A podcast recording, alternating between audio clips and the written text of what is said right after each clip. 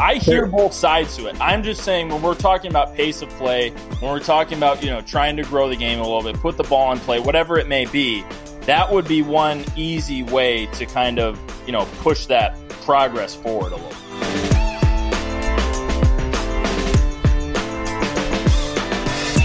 Welcome back to the Compound Podcast, where it's Masters Week and the Jets are about to kick off. This is episode 37. That's right. And we have the director of morale back. This is, a couple big things here. First repeat guest is not a teammate. It's not a Chicago Cub. It's the director of morale for the Chicago Cubs. And I texted Dom this morning. Yeah. Or yesterday. Or is it this morning? Oh, this morning. This morning. Asking, will you come on the compound? And there was no question. There was no hesitation. It was an immediate yes. Did you ever think there was going to be a question? No. I mean, come on. Ian, I said it to you guys. You guys are morale athletes now. I will go to the grave for you guys. It's that quick. Ian's like, I'm going to try to get Dom on for tonight. I go, try. Like, I mean, begging for it. Yeah, you know, I'm all in. I said, all you got to say is, yeah, we're getting Dom on tonight. That's it. We're in. We're not trying. We're in. Thank you for having me again. I'm so happy to be here. I'm so happy to talk. Chop Shop, Masters Week. It's electric. As long as Ian doesn't try to cut you off again, you know? Well, we'll see. We do have another hard cutoff. That, you know what? That should be a topic down the road that we talk about. Maybe not tonight, but whenever. That is a story I'd like to tell. I think because it's Masters Week, the first thing we should address is the tee boxes that you've been playing from. 6,200. So I knew I was going to get talked about. I knew this was going to get discussed at the beginning. All right. So here's the deal. I'll get you want the real story. Yes. Yeah. You want the real story. Okay. So I've really started playing golf over the past year. Like I've always liked golf. I tried to play it, but I just never really got around to it. So I really committed to it last fall, grinding. All right. And I'm a historic left to right player, slicing, cutting, crazy, coming over the top. You know how it is. You know, Dakota, I was looking at your swing the other day. Are you the same? I mean, I'm not very good. I sliced over the top. I saw it. So that was me. Yeah. Oh, yeah. That was me. I sliced quite a few. So I had to change everything around. And I went to I literally went to work. And I've been going to work for a while now. And I've been working my way back. That doesn't mean I haven't been playing the full gamut of these courses. But there's sometimes you go to a course, and if I just play the back nine and it's 3,200 yards, guess what, Ian? It's 3,200 yards. I can't do anything about it. That's what it is. You know what you need? You know what? I cannot wait when we play, because we are playing. I cannot wait to rip off a 255-yard 2-iron down the middle. To show everyone. Do you hit? You don't hit a driver, or you do hit a driver? I can't hit a driver right now. Yeah, you do not hit a driver. I can't hit a driver right now. I can never hit. I've never been able to hit a wood, but I'm working my way back. What I want to know is when you went back and played the one course from the tips. I think it was like 7,100 yards, maybe 7,200 yards, and then you put the stats out, but then you didn't give us a score, and then we had to ask. And it was 30-mile-an-hour winds in 35-degree weather. I swear, I've never been so cold in the last 2 years. We didn't want to give you, like, we didn't want to have to make you put the score on the internet, but you missed. We didn't. I'm doing this voluntarily. I'm doing this so when we play, I'm giving you an understanding of how I'm going to be. I'm being very transparent right now. So we appreciate the transparency. For me, even going to the point where I'm giving you the slope, the rating, the yardage, and my score. We also appreciate that you're out there grinding when it's 30-mile-an-hour winds. You played the one day; it was like 38 degrees. Yeah, dude, I'm a grinder. I mean, when it comes to golf, when we were talking the other night, I went right to the range. It was 30 degrees, busting my tail. Just getting to work. That's what it's all about. Who do you have for the Masters? I mean, dude, I love Bryson.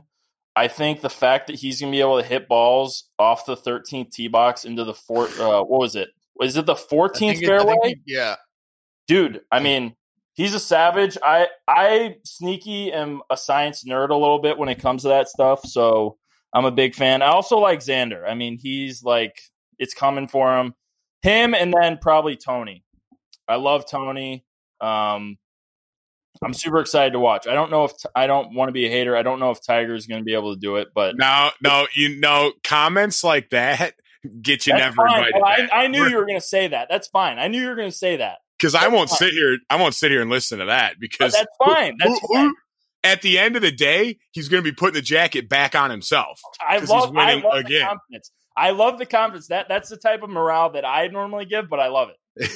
I love it. But I think Bryson, I mean, if he's hitting 350, 60-yard high draws into other fairways where he's just hitting a 8-iron in, I don't know how you can really. He's not hitting them 350. He's carrying them 350, 360. Right. That's scary. Did you guys see the drive that he hit over 400 yards? Bro, he carried it 400 yards. Yeah. No. He carried it 400 yards. And is he going to pull out the 48 inch? I was watching it today, and they said that he had a problem with it. Not problem, but he was like, I don't know if I can swing it because it takes off so much like endurance from my body. He's like, I can't do it. I said to Zach the other day, I said, golf right now is incredible with how much talent there is. Like Justin Thomas, Dustin Johnson, Rory McIlroy. Like we haven't even mentioned those guys, and they're three of the top five golfers in the world. Like, that's how insane it is right now. I don't mean to continue on with the golf, but what's the deal with Rory? Why doesn't he win anything? No, see, I saw a stat today that said winning is hard. I know winning's hard, but like, when has he been last like competitive in a major? No, I saw a stat today that said the last like 10 years, I think it was, Rory has been in the top five out of 41 starts 11 times. That's one every four. That's once a year he's top five in a major. Even within the last, 2 years, or am I totally missing the boat? I'm trying to think. I feel like he's always up there. Or maybe not always, but I know what you mean. Like, I feel like he hasn't won one in a while. No, he hasn't, but he's a top five machine. Yeah. Okay. Fair enough. Fair enough. Love Rory. I like him too. I love the game. I'm just being transparent, and when we play and I rip 250-yard 2-iron stinger draw, then we'll see what you guys are saying after that. Ian, what are the chances you could make the cut at Augusta? 0% chance. Ian, have some faith in yourself, man. Come on. I do. I respect those guys as professionals too much to even say that I would be close, because I wouldn't, because they're infinitely better than me. I would be the guy that is out there hitting the ball out of the trees, and they would be laughing at me going, get this guy off the course. Why is he here? Ian, can I get a glimpse into your game? What's your game like? Is it just power and then what, or what's the deal? Also, US Open, Rory finished 8th in the US Open. Top 10. That was the last one, wasn't it? Last one. Huh. Fair enough. That was my quick little research. My game is it's not all power. I'm a pretty good ball striker. Game falls apart a little bit around the greens. My Zach, short game isn't very dynamic. How about you let Zach describe your game outside looking in, who's seen you play a bunch of times? I agree. I'm saying Zach's might have a better analysis of it. No, I agree with it. He has a really good idea of what he's trying to do. I don't think I would have known that he was a poor putter if Schwarber didn't come out and say it the first time we were playing with him. True. That was the very first thing I heard about Ian Happ, is that he can't putt. My putting did get a lot better in quarantine, though. True. Very true. Yeah. It changed it. I putted with a wedge for a round. That was the first day since Ian was trending upward in the putting category. Now I putt with my wedge as a drill. Like, I'll go on the putting green, putt with the wedge before the round to get locked in. Love that. Really? Just to, feel the weight of it, or what? Yeah, I don't know. Just the setup for me and, the grip. Kind of putting with the leading edge of the wedge and getting it rolling end over end is a really nice feel for me. My putting grip is so bad. I am so bottom hand dominant, and I just blast everything. Ian, can we talk for a minute about the round you guys just played? I was just going to tell you. Let me put it this way: for how my round went last Friday, that me and Zach played at Scott Efrost's wedding. Shout out Scott Efrost, friend of the pod. Let's just say on the first hole, I had a birdie putt from about 25 feet. I ended up 4-putting for a double. So, yep. I did as well, but I 3-putted. That's how it went. Happens. It was fun. It was a good round. Yeah. It was a lot of fun. I had 7-5, Zach. So, are you are Ian and Zach competitive or what? Oh, yeah. Zach's a really good player. Zach's a ball striker. Yeah. Okay. Fair enough. Zach also plays 10 times a week. Yeah. Yeah. Especially now that it's beautiful out still. That's, I mean. Zach has a good short game, and he's a good putter. He has, sometimes the driver gets a little sporadic off the tee. You know, it's funny. That's like my main club now. Now you're hitting the driver well? Yeah. Did you get a new one? Nope. Zach uses the driver from about 10 years ago. Let's move on to 11. All my clubs are from 11 years ago. Literally. Yeah, we need to fix that. Maybe, you know what? This is a little no free ads, a little preemptive no free ads. Maybe we start talking to Five Iron about a little sponsorship, get you a set of golf clubs. Yeah. Please. What the heck, dude? He just flat out kicked you. Did you just get booted because your Wi-Fi is so bad? You're not sitting close enough to the air conditioning unit? I'm supposed to be in. It says very good network. I think he's good. I don't know what happened. Real quick, little T-shirt Tuesday. I just need to give a shout out to Sue Rundy. Sue Rundy, which that might not be pronounced right. Sue Rundy won. Rund? But she is the winner of T-shirt Tuesday, and she asked for a signed Who Says No, which is great. And, you know, this is my first question for you, Dom, is when are we putting out some T-shirts? We need to talk. This is where we need to keep building the relationship. We need to discuss. I'm all about it. See, so, my and we'll talk about it a little later, but my mindset is, you got to have some type of slogan. You got to build up the morale for it, and it's got to make sense. So that's got to be something that organically comes about with all of us, right? We want to have so much morale that people need to have the shirt on. But that's how it goes. But you got to keep building it up. You got to keep feeding it, keep feeding it, and then you'll finally get that right slogan, whatever it is. People are going to be demanding some T-shirts soon enough. But we do have compound hats coming out. Shout out for our compound hats. How about you guys? You guys are making it happen. I love it. We'll get it going. That's what we do. So this offseason, if you had to put on your director of morale, Chicago Cubs 2021 hat, what would the offseason look like for you? Okay, I have three things that I want to talk about tonight. And if I go on a tangent, just cut me off. And then we just say, rein it back in, okay? But I've been thinking about this. There's three things that need to happen. And I think we'll all be in agreement. First off, we need to figure out what the rules are for this year, okay? And Ian, as the player rep, again, I'm not asking you to say anything that you're not comfortable with saying. We need to understand, A, is there going to be a DH? I believe so. I saw a report today there was, right? So that's the first thing. We need to know if definitively that there's going to be a DH. We also need to figure out, and Ian, if you want to, we can talk about it later, whatever it may be. When the report came out about potential limit on shifting, we need to know about that. Is that going to be something that's going to come into play? Because you all know, especially as a lefty, you're talking about exponential changes in batting average and on-pace percentage for lefties. So how can we make decisions, whether it be non-tendering players, declining club options on players, before we even know if there's going to be shifting on the left side of the diamond? Or the right side of the diamond. Yeah, I don't think the shift change. That's a great point, but I don't think shift changes will make it into 2021. That can't happen. That physically cannot happen. I think if there was shift changes, it would be bargained on in the next agreement. And I think the player split between hitters and pitchers is pretty. I don't think there's a consensus on that. I don't know. Where do you stand on it as a half the time lefty? It would be awesome for me.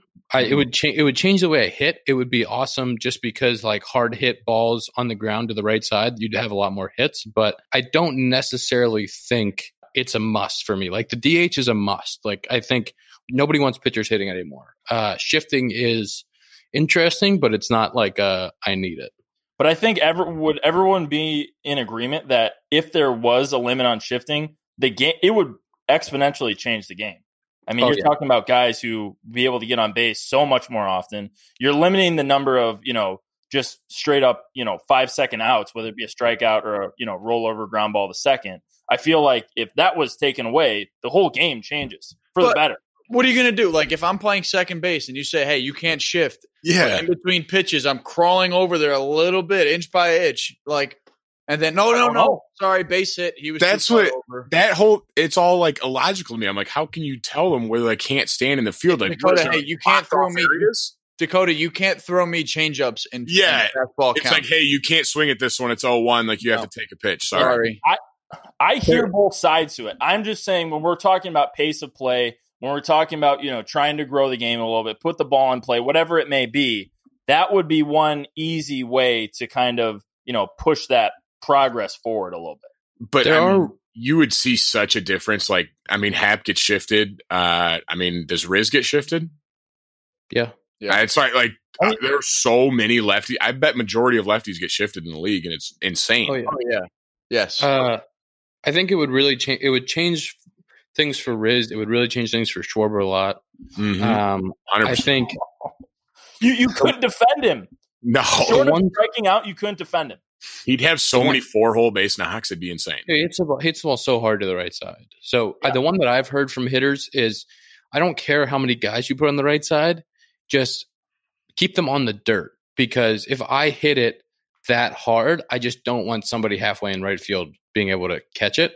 And like, they don't want the line drive, the shallow line drive to right field being taken away. And I get that. Like, I understand that part of it, but it is hard. I mean, if that's where you hit it, why wouldn't I play you there? That's where you hit it. Why would I not want to get you out? You're not wrong. There's a lot of sports, and I would say most other, if not all other sports, have rules and regulations on offsides or that's not positioning. I just don't think you can compare those. You're playing into somebody's weakness. That's literally, it's like, hey, learn to hit it. I mean, you got a whole other half of the field. Learn to hit it over there. That's like saying, here's where I'm going to side with the ball player. You can't run a zone. All three of you, I'm going to side with the ball player. The fact that you guys simply have to compete to begin with, that's hard enough. And now trying to say, hey, change the way you guys are going to compete so you can assimilate to whatever we're trying to do is so hard. You guys know it much better than I do. So it's just an impossible ask, and that's why we continue to see the same things every year. I just don't. My argument to that is like, not to that, is just people complaining about the shift are the people who are just watching the game and the same ones that are saying, oh no, they want to switch the game from 3 hours and 10 minutes to 3 hours and 7 minutes because it makes that big of a difference. And we're like, we're not really having this conversation. It's just, it's a moot point. Fair enough. I think it would change things, not only for hitters, but it would potentially excite the game, get more people on base, make more things happen, kind of thing a lot of people want to see in baseball. Yeah, and I think that's why it's a topic of discussion, is just the MLB's like, well, more guys will get on, more runs will get scored. People like watching runs, not 1-0 games. I'd rather watch 11 to 10 games. Right, and that's what I'm kind of saying, like, that's not how it should be. Yeah, okay, I mean, last thing. If they were to put a line in the dirt in the four hole, are you like walking off the field? We're like, I'm not doing this. I'm literally saying like, no, I'm out. I'm out. You're done. You're golfing now. Literally, yes. Zach, right, but you get shifted. I know. I would like so it. You would get like shifted against. All right. What's the other rule change? I have two more. Well, these aren't rule changes. The first. My second one, if you were talking about specifically, if I was the Cubs GM, if I was Theo as acting, you know, as director of morale as well, I think for every, and I'm gonna make like a football analogy right now. Obviously, I'm a Bears fan. I'm not a diehard Bears fan. I don't live and die by the team. I'm not gonna lie. But just watching the games casual, I think every fan is always looking for a team to. They're obviously not every GM or front office is going to be able to touch upon every weakness for every offseason, but you'd like to see specific things get addressed over time. And I think as a Cubs fan, I think a lot of fans would agree, maybe you players would agree, would just be to diversify the lineup in a sense where we had a little bit more contact at times. I think that has been a weak point in some areas. So if you could diversify the lineup a little bit, not saying major changes, but I think everyone would agree there's some players that just have the skills to put the ball in play more often. And if you can produce up upon that, it would make a big deal. But to couple with that fact, it's like if Nico, you know, your boy can, you know, make that big jump, take that next step where he's producing, he's putting the ball in play. That's a total X factor that, as we see with Hayward having a big year, even though he struck out a little bit more, it's a game changer. Mm-hmm. And it would be huge for this team. So That's definitely my second thing.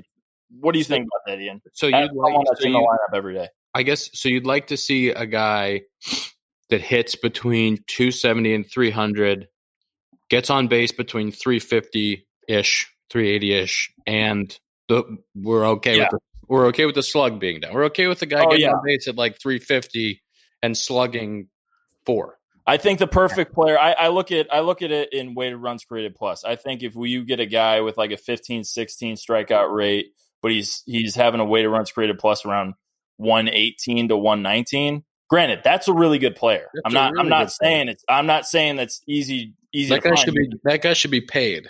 I hear you. I understand. But that type of guy makes a big difference in the lineup. Where you saw in 2016 with Zobrist, that it makes a big deal. Oh yeah. Have you seen DJ LeMahieu's average and slug and when runs created plus numbers? I have not. I should have. Is he pretty good? I was looking at some free agents. One guy that comes to mind, and I know I tweeted about it. There was that report. I mean, 3 a.m. would be awesome to come back. It'd be awesome for him to come back. A guy that puts the ball in play, low strikeout rate over the last couple of years has just mashed, been around whatever, the 115 to 120 rate weighted runs created plus, can play some defense. That'd be huge. Wait, where did the 3 a.m. come from? Ian, you should know. You don't know? I don't really know. I should know. Who are we talking about? La Stella. I knew the nickname of 3 a.m.? I knew he meant La Stella, but I had never heard 3 a.m. Ian, you're going to get some flack for that. I have never heard that nickname for La Stella. You never heard that? I texted Tommy and was like, "Please come back. I love you so much." Tommy was such. So you a good were probably friend. So confused with who I was talking about. Yeah, I was like 3 a.m. It's like that sounds like La Stella. Well, I knew he meant La Stella just the way he was talking, but I was like, I don't know what 3 a.m. is. When I said LeMahieu, I was like, check about LeMahieu coming back because LeMahieu was a Cub at one point. I don't know if we all know that. If I'm Theo Epstein, Nico, I love you, but I'm giving DJ LeMahieu a blank check and saying, come play for the Chicago Cubs. You're unbelievable. Well, so let me make my LeMahieu point real quick. Let me read off LeMahieu's numbers. So this is since I'll start in 2012. I'll start in 2013. 2013, he hit 280, 311 on base, 361 with a 74 OPS plus. A hundreds league average, correct? Yep. Okay, mm-hmm. 74. Next year, he hits 267. He has a 75. 2015, his first All-Star year, hits 301 with a 358 on base and a 92 OPS plus. 16, he hits 348. That's hilarious. With a 416 on base, 128 OPS plus. 17, All-Star, 310 with a 374 on base. He has a 93 OPS plus. 18, 276 with a 321 on base, 88 OPS plus, and then he goes to the Yankees, 327 and 364 respectively, and then he has 135 and then a 177 OPS plus the last 2 years. Those numbers are ridiculous. That ballpark is very good for him in right field, but he only had, in all those years before he went to the Yankees, he had 1 year over 100. Oh, so are you making the case against OPS plus and weighted runs created plus? No, I'm not, because it's very good for me and I love the stat. But I'm just saying, like, if you are the guy that hits 280 to 300 and gets on base in the mid threes, like, you have to be okay with that guy from a sabermetric standpoint. With the, I don't know what his with runs created was, but like from an OPS plus standpoint, to be in like the 85 to 95 range and just be like this guy, for what he does for our team, this is what we want him to do. And like, we're okay that his metrics aren't. Is OPS not enough to measure that? Well, it doesn't factor in like the park effect and the league and things like that. So that's why LeMahieu, before he was a Yankee, had 1 year over 800 OPS. No way. And he only had one other year over 750. Right. The biggest thing that I'm looking for, and again, I historically have not beaten this point home because I've always felt that people are going to strike out. I just think with this, if I'm going to show some constructive criticism, this team at times could have a little bit more contact, which could help and benefit the lineup as a whole. That's kind of my main point. That there were some very interesting numbers this year for our team on hard hit rate. We were top 5 in baseball on hard hit rate. Maybe it was NL, maybe it was baseball. In hard hit rate, we were also top 5 in ground ball rate. Got to hit the ball in the air.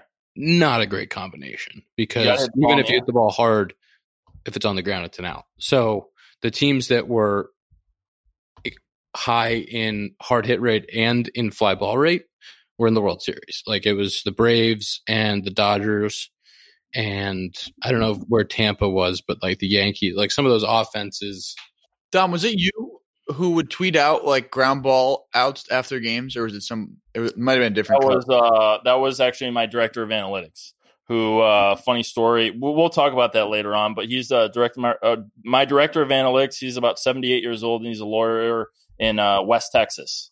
I haven't heard from him in the last 3 or 4 months. I don't know if he's okay. So we'll talk about that later. Rudy Taylor Law. That's his name. He's actually my lawyer. But that's a story for another day. This goes into my last point though, Ian and everyone. And I have tweeted about this. I'm going to stand strong on this fact. I understand we're in a recession. I understand we're in a pandemic. I understand that we don't have a vaccine. We don't know if people are going to be able to come to the games next year. I am standing firm. Whatever team decides to put their chips into the middle of the table in a recession, in a pandemic, and says, you know what? I'm not saying you have to spend like crazy, but I'm going to go out and make aggressive moves to supplement our roster, because when you think about it, we all know the demand for these players, unfortunately, is going to be low because people want to, suppress the cost of the team, salary, whatever it is. But the supply is going to be incredibly high. And I know, Ian, you're a business guy. When demand shifts to the left and supply shifts to the right, price just decreases. And there's going to be an opportunity to go out and sign these guys because of the surplus of what's happening, because people don't want to inflate the salary cap. So whatever team puts their foot down and says, you know what, we're going to zig when everyone else zags, that team is not only going to be set up for the short term, but the potential long term in terms of 3 to 4 years down the road, because everyone else is going to come back to the pack. And I understand it's not the same in terms of the equality. We don't have a salary cap. It's totally different with how much teams spend. But the people that are going to put their foot on the gas, so to speak, are going to be totally in the driver's seat going forward. It's a great point, because there is going to be a lot of salary suppression, and there is going to be a lot of people in the free agent pool that shouldn't be this year, because there's going to be a lot of either non-tenders, or there's going to be some guys that are in the middle of arbitration and they're just like, that guy got a little bit too expensive. And so there's going to be a lot of opportunities. You've already seen it. You've already seen like Charlie Morton's out there. Charlie Morton not getting picked up by the Rays is a joke. Yeah. So many guys are going to be available. And I'll speak as the fan, as the director of morale. You guys don't have to talk about it because they're your competition.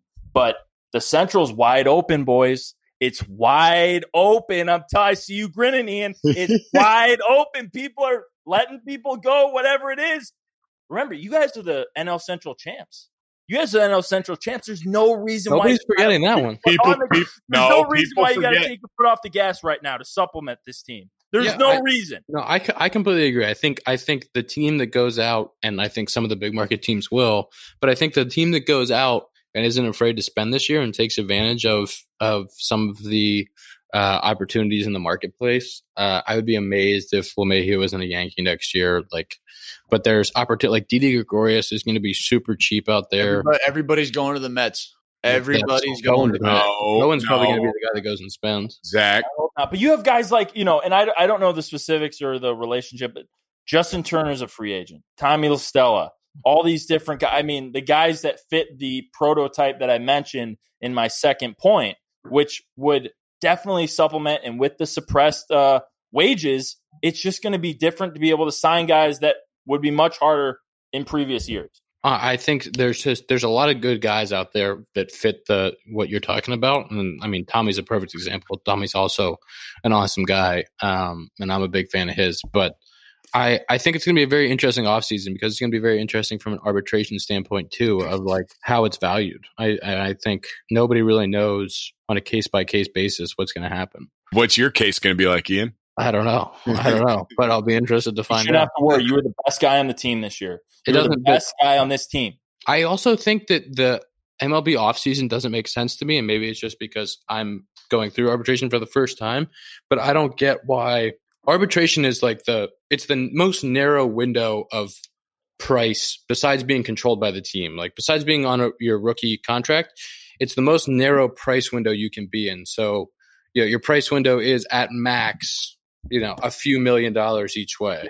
But free agency is this huge price window where you have no clue. So because they don't do arbitration until January, that because teams not having cost certainty pushes free agency into end of January, February, which makes no sense. Arbitration should be at the beginning of the offseason so that teams know what their cost is, and then they can go from there, and it would speed up free agency. The scheduling on arbitration makes no sense. Everything should be sooner. The points I've been saying, we should know what the rules are going to be for next year before we have to non-tender a guy who's been on the team and won a World Series. I mean, these decisions should not be dictated when we don't know the rules. 100%. I think that's pretty fair. Will something like that get tackled in next year's CBA? Or is that just like not even worth having a conversation about? Normally, you would start bargaining this year going into next year, because you would start some of these things early. I don't think they're going to start anything early, but the little things like this, they can, because they've already opened the CBA up, little things like DH or shifting, like those things can be bargained year to year. I think the DH will be back. I don't think you're going to see a change in shifting. I think the extra inning stuff is going to be talked about, but to your point, like this type of stuff should be talked about and should be decided before January. And I think because of everything else that's happening with teams and trying to find out their finances and trying to figure out the direction they're going to take, I just don't think any of it's being talked about, or not Ian, strongly. Do you mind if I ask? And I might have missed this. You all touch on this before, but as a player, how was extra innings this year? What was the feeling? What was the vibe as a player? I was a big fan of it, but I also had it in the minor leagues. I think it works. I think the stats prove that. There was only 2 games that went into 13 innings, and no games went past that.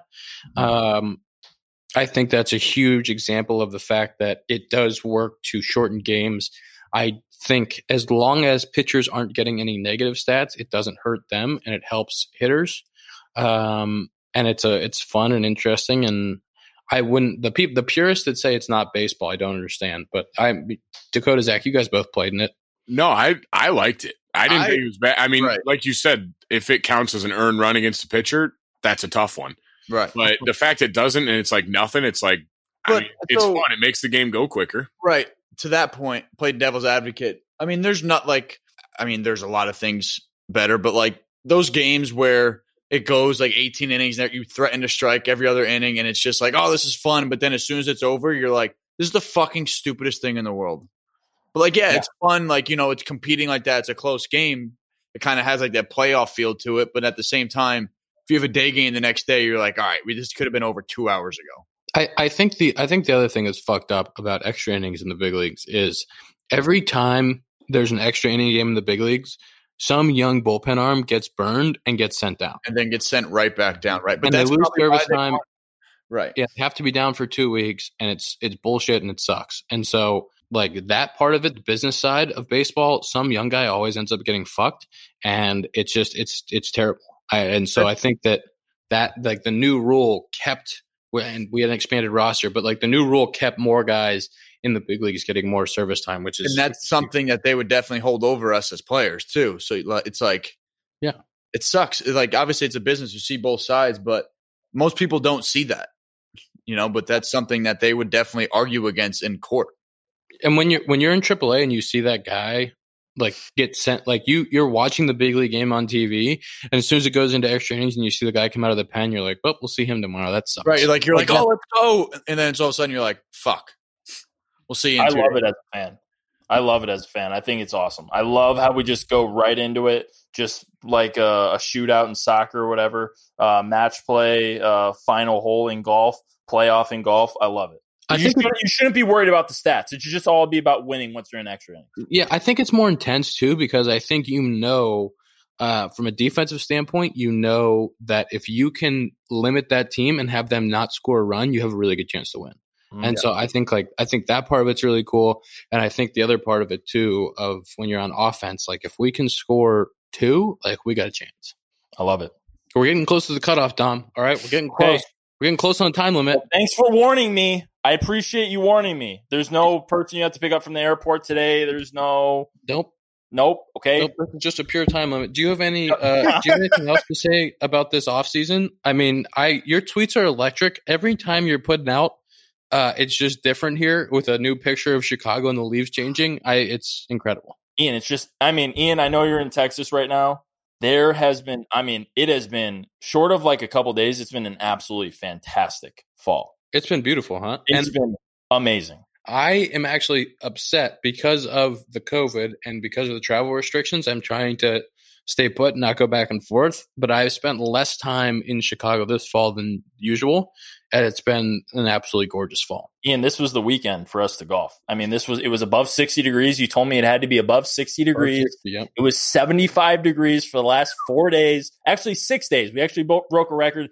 First time since 1953. It's been over 75 in November. I just looked it up on Twitter. So, again, maybe these aren't for the best reasons, obviously. We need to fix what's happening with our Earth so it doesn't warm up this fast all the time. But true. The fact is, it's been absolutely beautiful out here. And you know what? When I do tweet those things, there is no one that can deny that when you, and Ian, you've been here for it. You have those early, October, late September mornings with just that brisk in the air, and you walk out of your apartment, you're probably going to the park, and you can just feel it. It's a little bit cooler. The sun's coming up. It's, you get that little like daze over the fall, and it's just different. You don't get that in a lot of other places. I'm sorry, Zach. I'm sorry. I heard you get it in Michigan. I know you're Michigan, Dakota, but it's just not the same as it is here. It's just a little bit different. I heard it's just a little bit different. It just is. Wrigley sold out on a Monday in early September. It's just different. It's just different. It's just when you get that cool breeze. I don't really like the summer. I don't like to sweat. So like this is my prime right now. And when you get that cool air walking out of your apartment in the morning, just you breathe it in and you get that little, the mist on the grass, all those different types of things. It's just. You don't get it. You don't get everywhere. It's just different. Thanks for being our first repeat guest. It's been great to be here. Hey, man, we're building this relationship. We're doing it. Concrete's thicker than water. Concrete's thicker than water. That's exactly right. And there's going to be the offseason is going to heat up. I don't know when it is. Maybe it's mid-December. Maybe it's January. Maybe. But at some point, it's going to heat up, and we're going to check back in. Hey, man, let's go. Let's go. And then we'll go to Five Iron. And then we'll go to Five Iron. We'll go to Five Iron. And then we'll start eight. And then you'll know how many strokes you'll have to give me when we do play. We'll go to Five Iron. We'll test it out. We'll get Zach a new driver. Maybe I can get a new driver. I'm playing. You know what? This is how big of a grinder I am. I play with 1980 Ping I2s. The first commercial club that was given to professionals and common folks like myself. They were my grandfathers. And I have been playing, grinding with those things. That's how I've been building back my – it's not with nice Callaway Maverick, irons. Yeah, that's Dakota right there. Yeah, Ian, what do you play? I mean, I'm grinding out here. You know what? Five Iron just hooked me up with a great set of new mirrors. They're in the mail. Was Ping Zing's before or after these I2s you're talking about? Because the Ping Zing is a pretty famous club, but the I2 Ping I2. I even have it from it's. I have the specs. They're from 1982 or 1978, whatever it is. They're my grandfather's. It still has his name on them. Dom, legacy. These are basically like the Ping Zings. Yeah, I mean they're basically blades. Those things are nice. Dom, you'll see them. We'll go to Five Iron. Maybe we can talk to Five Iron and have a little new clubs for everybody, huh? That would be amazing. I just need a draw bias driver. That's what I need. I'm playing a Lynx boom boom from 1985 right now. I can't hit it straight. I have to choke down all the way down to the steel because I can't hit it straight. So I'm like, screw it. I'm screwed. I'm just hitting dead stingers 2-irons. So when I hear 6,200 yards, I swear to God. You know how pissed I was when I heard that? I was driving home from work and I heard 6,200 yards. I've never played 6,200 yards. Dom, God bless. Dom, why these two have so much, Zach? Hey. I'm not mad at you, but it pissed me off. Good content. It was good content. Hey, you will see 6,200 yards in your sleep. I swear to God. First time we play. Hey, I can get behind the whole grinding thing. While these two have perfectly manicured irons, I had my 1-8 iron had wingtips on the grip. Basically, it was so old. Wow. Every time I swung, you would hear it. Ian, I got my Ping I2s regripped this offseason. Ian and Dakota made me get regripped. I got him regripped. It was probably more expensive to get him regripped than it would have been just to get new clubs. It's just different. When you hit it, it's just different. It's just different. No, it is. It's different. It just is. Hey, it doesn't matter what you're hitting. Club face is still there. Doesn't matter. It's just different. That's all. Thanks for joining us on the compound. Appreciate it. Thanks for having me, guys. I love it. And whenever you need me again, you know you're just a text away. That's all it is, and I'm right here. Love that. Liquid morale. It's concrete. Concrete's thicker than water. That was the director of morale for the Chicago Cubs, Dom Frederick. Close personal friend. Dom is ready for a golf match at Five Iron. He is begging for some golf, and I love it. I love the energy. I'm all in because he's my partner, so I'm all in. Oh, I got kicked out that quick, huh? You guys played together in Arizona, so you can't split up whenever we play. Sure, we have a great repertoire. I wouldn't say great. Is repertoire the right word? Yeah, like I feed off you, you feed off me. We got great energy. Yeah, for sure. Yeah. So we got the T-shirt Tuesday. Yeah. I don't know if last week we did we give like a directive of how to get the T-shirt? I think it wasn't it send your screen time? Yeah. Oh, what was it going to be this week? Maybe a little. Masters, something with the Masters. Yes. Wait, we got to come with our podcast. Shit. Well, they have to listen to know what you need to do. There we go. Just maybe send in your Masters pick. Yeah. Send in your Masters pick. And even if you don't follow golf, you can just type out the name Tiger Woods, right? Because he's going to win. So it'd be a good pick.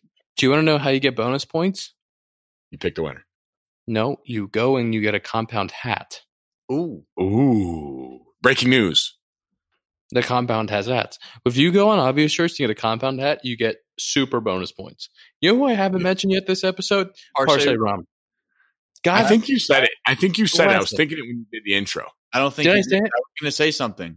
Parse Rum is my favorite rum. It's my favorite company in the world. And if I didn't mention them yet, I hate myself.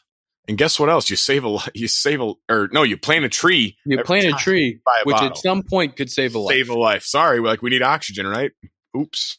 Parse Rum is the best rum on the planet. Go to Benny's, ship it in from parserum.com, save a tree, drink some Parse. I've been drinking Parse this entire time, and it's been wonderful. You can see, it in your face getting a little red. Yeah, getting a little red. Screen time? Sure. Mine doesn't work. That's so convenient. Still doesn't work. 5:19. It's decent. It's later at night though. It's 9:22. 4:52 for me. 4:52. Yeah, but you're an hour behind, so it's 5:52. Yeah, no, 4:52. So I'm not gonna be on my phone the rest of the day. I'm gonna give you a half hour more at least. Zach? I'm trying. Oh, 6 hours and 2 minutes. Not bad. I can't leave that. It's not bad. It's true. My bad. That's episode 37. I mean, could you say that with any less happiness? That's enthusiasm. 37 enthusiasm. No, it is. That's episode 37, and that's your partner, Dakota. Oh, you know what else I wanted to say?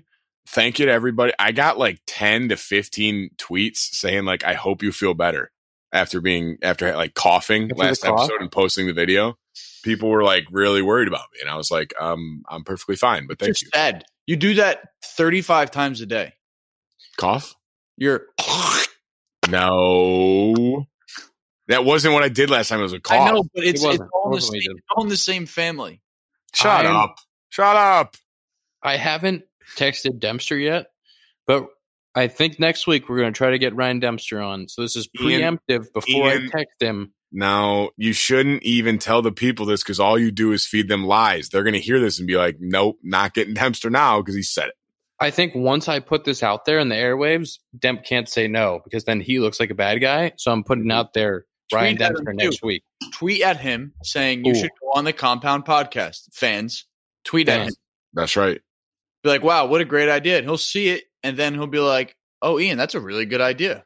And it'll be like, who says no? Ryan can't say no. There you go. Obviously, that's episode 37 of the Compound Podcast. Definitely not coming to you live from the Compound, but maybe at some point, Dakota and I will be coming to you live from the Compound. That's right. Spring training. R.I.P. Presented by Parse Rum, the best rum ever. Go get some at Benny's. Yep. All that. That's it. Good night.